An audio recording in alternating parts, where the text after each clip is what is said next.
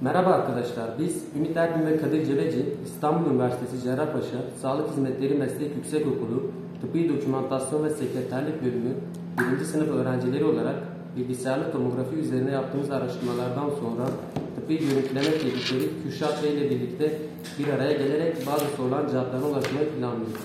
Merhaba Kürşat Bey, bize kendinizi tanıtır mısınız? Merhaba, ismim Kürşat Atilla. Sultan Gazi Seki Hastanesi'nde tomografi birimlerinde proje müdürlüğü yapıyorum. Radyoloji teknisyeni kökenliyim ben de. Onun haricinde İstanbul Demirol Bilim Üniversitesi'nde 2016 yılları ile 2019 yılları arasında öğretim görevliliği de yaptım. Şu an burada proje müdürlüğü görevini sürdürmekteyim. Peki Kürşat Bey, bilgisayar tomografi nedir? Bilgisayarlı tomografi eee, bir tıbbi görüntüleme çeşididir aslına bakarsan. Radyasyonlu çalışan cihazlar kategorisinde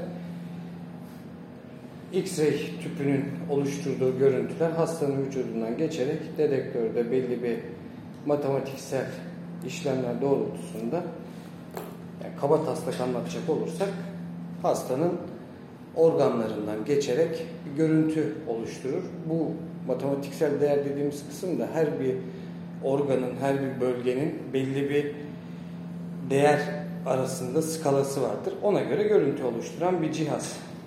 Peki, çeşitleri nelerdir bu bilgisayarlı tomografinin?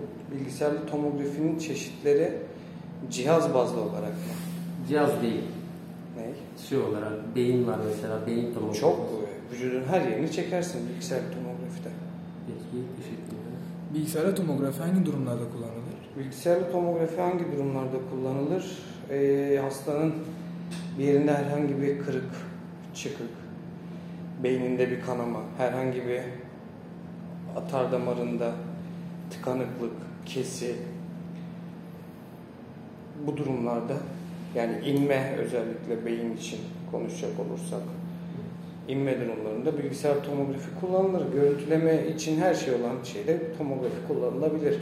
Postopere durumlarda da hastaya herhangi bir cerrahi işlem sonrası gelişen kontraindikasyondan ziyade herhangi bir takılan implantın kontrolü için de bilgisayarda tomografi kullanılır.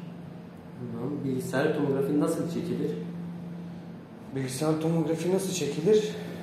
İşin aslına bakarsan bir gantry vardır. Hastayı içerisine yatırdığımız masa ile beraber içerideki kumanda odası var bir de. Bilgisayarların ve iş istasyonunun olduğu kısım. Radyoloji teknisyeni hastayı içeriye yatırır. Hasta hazırlama protokolüne göre. Ardından da ilk başta dediğim mantıkta çalışan bir cihaz. Radyasyonla çalışıyor. Tüpten çıkan rad X-ray ışını hastayı geçerek dedektörde görüntü oluşuyor. Bu sonuçlara hasta ne zaman ulaşabilir? Raporlama için mi? Evet. Yani şöyle biz burada görüntüler zaten hasta çekildikten bir 15 dakika sonra doktorun ekranına düşüyor. Poliklinik hastası ise eğer 3 iş günü içerisinde raporu sisteme düşüyor. E-nabızda da gözüküyor bunlar. Eğer hasta acil hastasıysa da bir saat içerisinde raporu çıkıyor. Peki bilgisayar tomografi çekimi öncesinde hastalar nelere dikkat etmesi gerekir? Yani bilgisayar tomografi çekimi öncesinde hastanın dikkat etmesi gerekenlerden en büyüğü bir hamile olmaması gerekiyor. Çünkü işin içerisinde radyasyon var. İki, eğer ki ilaçlı bir bilgisayar tomografi çekimi ise kontrast maddeye vereceğimiz ilaca karşı bir alerjisi var mı? Bunu bilmemiz gerekiyor. Herhangi bir şeye bir alerjik bünyesi olup olmadığını bilmemiz gerekiyor. Bunlar bizim için çok önemli. Çocuk hastada çekeceksek gerçekten çekmemiz gerekiyor mu? Bunu isteyen doktorun klinisyenin onayının vermesi gerekiyor. Çünkü bir çocuğa yeri geldiğinde aynı sene içerisinde 3-4 kere tomografi çekiliyor. Bunlar olmaması gereken şeyler. Bunların hepsinin teyidini almamız gerekiyor. Hasta emziriyorsa bunu bilmemiz gerekiyor. Emziren annenin ilk 24 saat emzirmemesi gerektiğini, sütünü sağıp atması gerektiğini söylüyoruz. Yani çekim öncesi bilinmesi gerekenler bunlar. Normal herhangi bir sağlıklı birey için MR'daki gibi bir implant durumu bilgisayar tomografide yok. Yani kalp pili olan da girebilir, implant olan da girebilir. Bunlar MR'da hep problem. Çünkü MR farklı bir mantıkta çalışan manyetik alan. Bizde radyasyonla çalışılıyor. Ondan dolayı bilinmesi gereken bunlar genellikle. Peki. Peki bu radyasyon zararlı mıdır kişi için? Bunu vücuttan atmak için ne yapmalıdır hasta? Yani tabii ki de sonuçta radyasyon işin mantığına bakarsan X-ray tipiyle bir radyasyon. Radyasyonun da çünkü çeşitleri var. X ışını üretilen bir cihaz. Zarar var mı? Tabii ki de var. Yani olmaz desek yalan. Sonuçta hastaya bu gerçekten gerekli olduğu için yapılan bir şey. Hasta nasıl bunu vücudundan atabilir? Yani duş alabilir, yoğurt yiyebilir. Bunları yaparak vücudundan atabilir. Bu Zaten şey gibi değil bundaki. Mesela nükleer tıp üzerine konuşuyor olsak orada verilen FDG belli bir süre vücutta ışımaya devam ediyor. O ile, ilacı verdiğinde mesela adın neydi senin? Kadir. Kadir'le ben yan yana geldiğimizde Kadir de bu sefer radyasyona maruz Ulaşıyor. kalıyor onda. Tabii.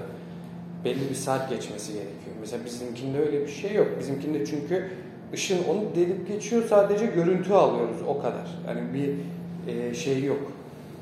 bir zararı yok. Yani tabii ki zararı var. Diğeri gibi hani tomografi çekildikten sonra insanlardan uzak dur şöyle böyle bir durumumuz yok. Diğerine Bulaşıcı göre değil daha yani. şey. Bulaşıcı değil yani. Yok herhangi bir yani vücudunda tutulup ışınma olmaz. Tamam. Peki ilaçlı ve ilaçsız tomografi hakkında bilgi verip aralarındaki farkı anlatabilir misiniz? Ya ilaçlı tomografide kontrast madde veriyoruz i- iyot içerikli. Damar yolu mu? Damar yolu, oral bir de rektal. Üç şekilde kontrast madde verme şekli var. Üç şeklin aynı anda hastaya verildiği de oluyor. Yani hem hastaya hem IV hem oral hem rektal kontrast madde tomografi çektiğimiz de oluyor. Ama eğer ki iş batın yani karın ve alt karın bölgesi için konuşacaksak orada oral ve rektal işin içerisine giriyor. Onun haricinde beyin, toraks atıyorum ya da ayak bileği, diz için genellikle IV kontrast madde veriyoruz.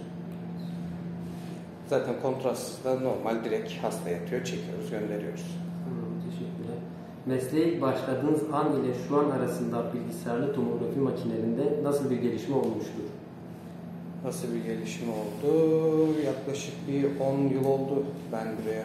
Buraya değil gerçi. 10 yılda geçti başlayalı.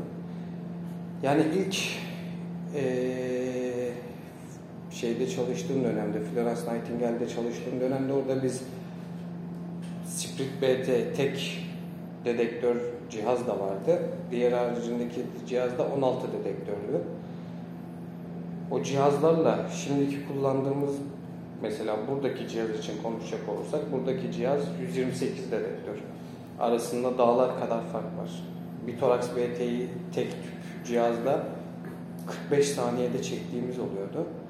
Mesela bu cihazda 6 saniyede çekiyor şu anda. Neden? Çünkü düz mantıkta bile 128 kat daha hızlı. Değişim öyle bir değişim var. Onun haricinde ilk başladığım zaman ben 128 dedektör vardı. Sonra 256 dedektör çıktı.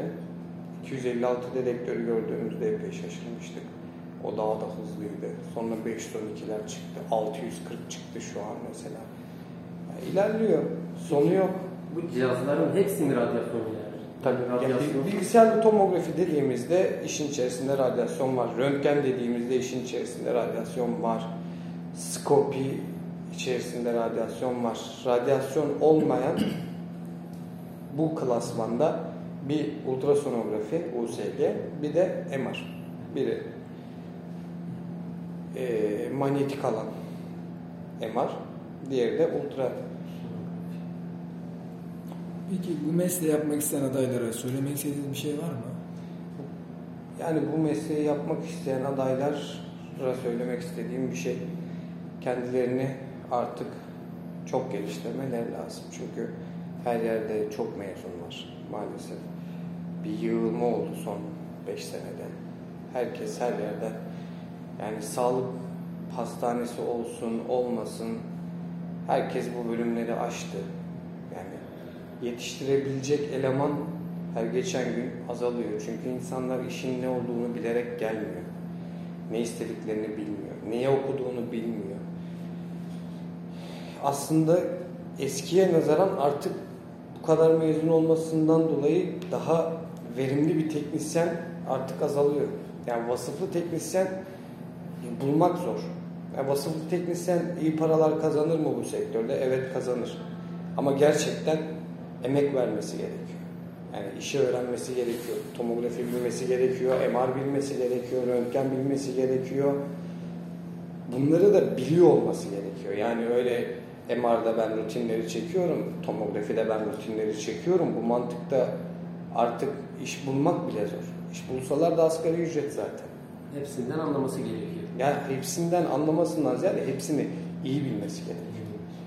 Öyle beyin çekeyim, diz çekeyim artık bu işler yani ekmek aslanın midesinden de ötede. Allah yardımcıları olsun. Zor. Peki Kürşat Bey teşekkür ederiz bize röportaj yaptıkları için.